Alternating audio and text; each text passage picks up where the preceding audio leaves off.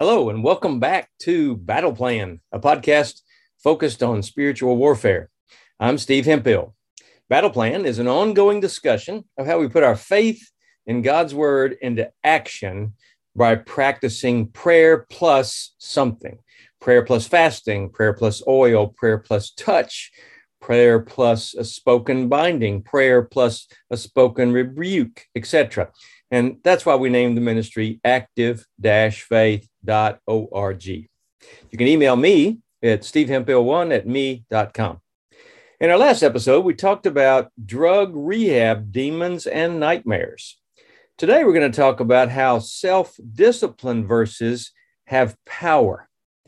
Now, um, I had a very interesting um, event happen uh, once when I was in Nashville. A young lady came up to me and said, Ms. Hemphill, I really enjoyed and appreciated your teaching about how we can strategically place God's word around people to make a difference in their lives. And I got to thinking about that principle. And what came to mind was my, my best friend. She'd been trying to lose 15 pounds for several years. No diet would work. In fact, she was gaining weight.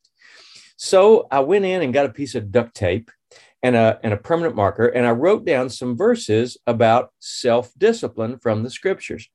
The next time I was at her house, I went and put that little piece of duct tape on the bottom of her bathroom scales. Now, who looks on the bottom of their bathroom scales, right? I mean, no one would know it was there or find it.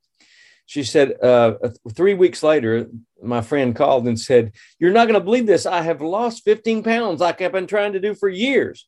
And she said, Well, that's great, but go look on the bottom of your bathroom scales.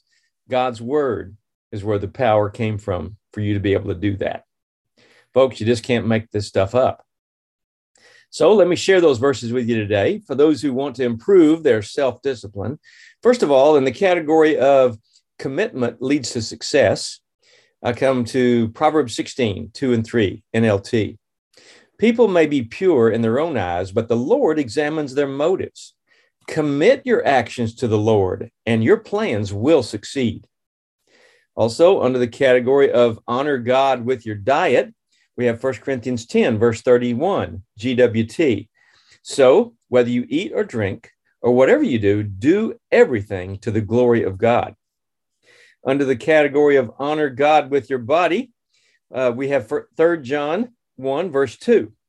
Dear friend, I hope all is well with you and that you are as healthy in body as you are strong in the spirit. That's the NLT version. Also, we have 1 Corinthians 6, 19 and 20, NLT. Don't you realize that your body is the temple of the Holy Spirit who lives in you and was given to you by God? You did not belong to yourself, for God bought you with a high price. So you must honor God with your body under the category of obedience brings self control. We have uh, this is Romans 6 14 to 17 GWT. It says, Certainly, sin shouldn't have power over you because you're not controlled by God's laws, but by God's favor. Then what is the implication? Should we sin because we're not controlled by God's law, but by God's favor? That's unthinkable. Don't you know that if you offer to be someone's slave, you must obey that master? Either your master is sin or your master is obedience. Letting sin be your master leads to death. Letting obedience be your master leads to God's approval. You were slaves to sin, but I thank God that you have become wholeheartedly obedient to the teachings which you were given under the category of God offers us a spirit of self discipline, we have 2 Timothy 1, verse 7 NLT. For God has not given us a spirit of fear and timidity, but of power, love, and self discipline. Under the category of make your body a slave to discipline, we have 1 Corinthians 9, 27 NIV.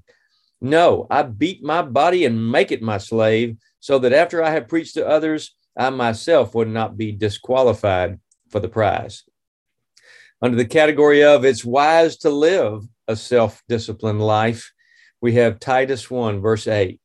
Rather, he must enjoy having guests in his home, and he must love what is good. He must live wisely and be just. He must live a devout and disciplined life. And then we have a category I'll call self discipline leads to peace. Hebrews 12, verse 11, New Century Version. We do not enjoy being disciplined. It is painful at the time, but later, after we've learned from it, we have peace because we start living in the right way. Also, we have under the category, put a guard over your mouth, Psalm 141, verse 3, New King James Version. Set a guard, O Lord, over my mouth. Keep watch over the door of my lips. So, in light of today's thoughts, let me suggest that part of your personal battle plan might be to get our spiritual warfare stickers from our online store or make your own and put them in an appropriate spot to help you or someone else tap into the self discipline that's needed. God's word still has power. Maybe you could pray like this Lord, help me to have the self discipline I need to lose weight, to stay in the word, to remember to pray, to make myself do what I ought to do, etc. In Jesus' name, amen.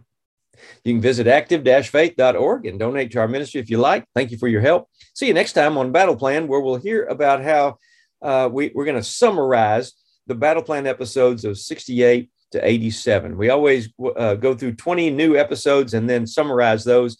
And then I'll give a list of the other summaries if you want to hear those uh, in the next episode. Let me remind you to keep praying because prayer works. God loves you, and I love you. Have a great day.